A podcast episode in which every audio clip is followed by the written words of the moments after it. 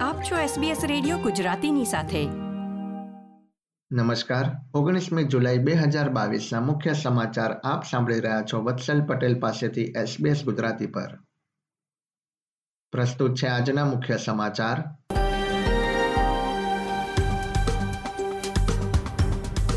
ઓસ્ટ્રેલિયામાં છ મહિનાથી પાંચ વર્ષના બાળકો માટે કોવિડ રસીને ટીજીએની માન્યતા.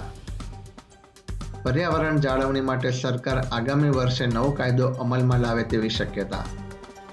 અને ઓસ્ટ્રેલિયામાં કોવિડ નાઇન્ટીનથી પંચોતેર મૃત્યુ. ક્વિન્સલેન્ડમાં હોસ્પિટલમાં દાખલ દર્દીઓની સંખ્યા અત્યાર સુધીમાં સૌથી વધુ. હવે સમાચાર વિગતવાર. કોવિડ નાઇન્ટીન આઇસોલેશનમાં હોય તેવા કર્મચારીઓએ સૌ પ્રથમ તેમની માંદગીની રજાઓ વાપરવી પડશે અને ત્યારબાદ તેઓ પેન્ડેમિક પેમેન્ટ માટે અરજી કરી શકશે. સરકારી બાબતોના મંત્રી બિલ શોર્ટને જણાવ્યું હતું કે કર્મચારીઓએ તેઓ રજા પાડશે તો નાણાકીય મુશ્કેલીમાં મુકાશે તે પણ સાબિત કરવું પડશે. આ યોજના ફરીથી બુધવારથી શરૂ થઈ રહી છે. જે અંતર્ગત સરકાર આઇસોલેટ થનારા કર્મચારીઓને સાતસો પચાસ ડોલરની ચૂકવણી કરશે. કેન્દ્ર સરકારે આ ચૂકવણી સપ્ટેમ્બર મહિના સુધી લંબાવવાનો નિર્ણય કર્યો છે.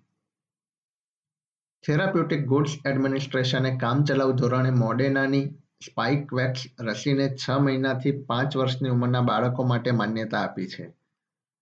રસીના બે ડોઝ અઠ્યાવીસ દિવસના ગાળામાં મેળવી શકાશે. સંસ્થાએ જણાવ્યું હતું કે પરીક્ષણ દરમિયાન જાણવા મળ્યું છે કે વયસ્ક લોકો માટે વપરાતી રસી જેટલી જ આ રસી સુરક્ષિત છે. પરીક્ષણમાં રસીના બીજા ડોઝ બાદ કેટલાક બાળકોમાં આડઅસર જોવા મળી હોવાનું નોંધ્યું હતું. જેમાં રડવું તાવ આવવો શરીર દુખવું, સોજા આવવા જેવા લક્ષણો જોવા મળ્યા હતા. ટીજીએ પાસેથી કામચલાઉ માન્યતા મળ્યા બાદ પણ રસી, Australian technical advisory group on ઇમ્યુનાઇઝેશનની માન્યતા મેળવે તે જરૂરી છે. કેન્દ્રીય પર્યાવરણ મંત્રીએ જણાવ્યું છે કે કેન્દ્ર સરકાર વર્ષના અંત સુધીમાં દેશના પર્યાવરણ અંગેના રિપોર્ટનો જવાબ રજૂ કરશે. તાન્યા પિલિબર્સેકે જણાવ્યું હતું કે, સરકાર પર્યાવરણને વધુ સુરક્ષિત કરવા માટે વર્ષ બે હજાર ત્રેવીસમાં નવો કાયદો ઘડશે. તેમણે જણાવ્યું હતું કે, રિપોર્ટમાં પર્યાવરણમાં થઈ રહેલા ફેરફાર, જમીનનું ધોવાણ, ખોદકામ તથા પ્રદૂષણથી દેશની જમીનને કેવી રીતે નુકસાન થઈ રહ્યું છે તેનો સમાવેશ કરવામાં આવ્યો છે.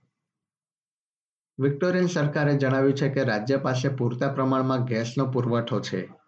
અગાઉ ઊર્જા આપતી કંપનીએ વિક્ટોરિયા પાસે શિયાળામાં પૂરતો જથ્થો ન હોવાનું જણાવતા સરકારે આ જવાબ આપ્યો હતો. લોચાર્ડ એનર્જીએ જણાવ્યું હતું કે પોર્ટ કેમ્પેલ ખાતેના પ્લાન્ટમાં સપ્લાય સામે માંગ વધુ છે.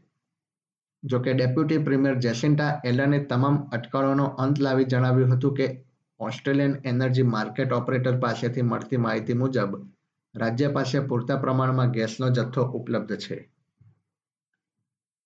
ન્યૂ સાઉથ વેલ્સમાં જાહેર વાહન વ્યવહારમાં મુસાફરી કરતા લોકોએ આગામી સમયમાં વધુ મુશ્કેલીઓનો સામનો કરવો પડી શકે છે.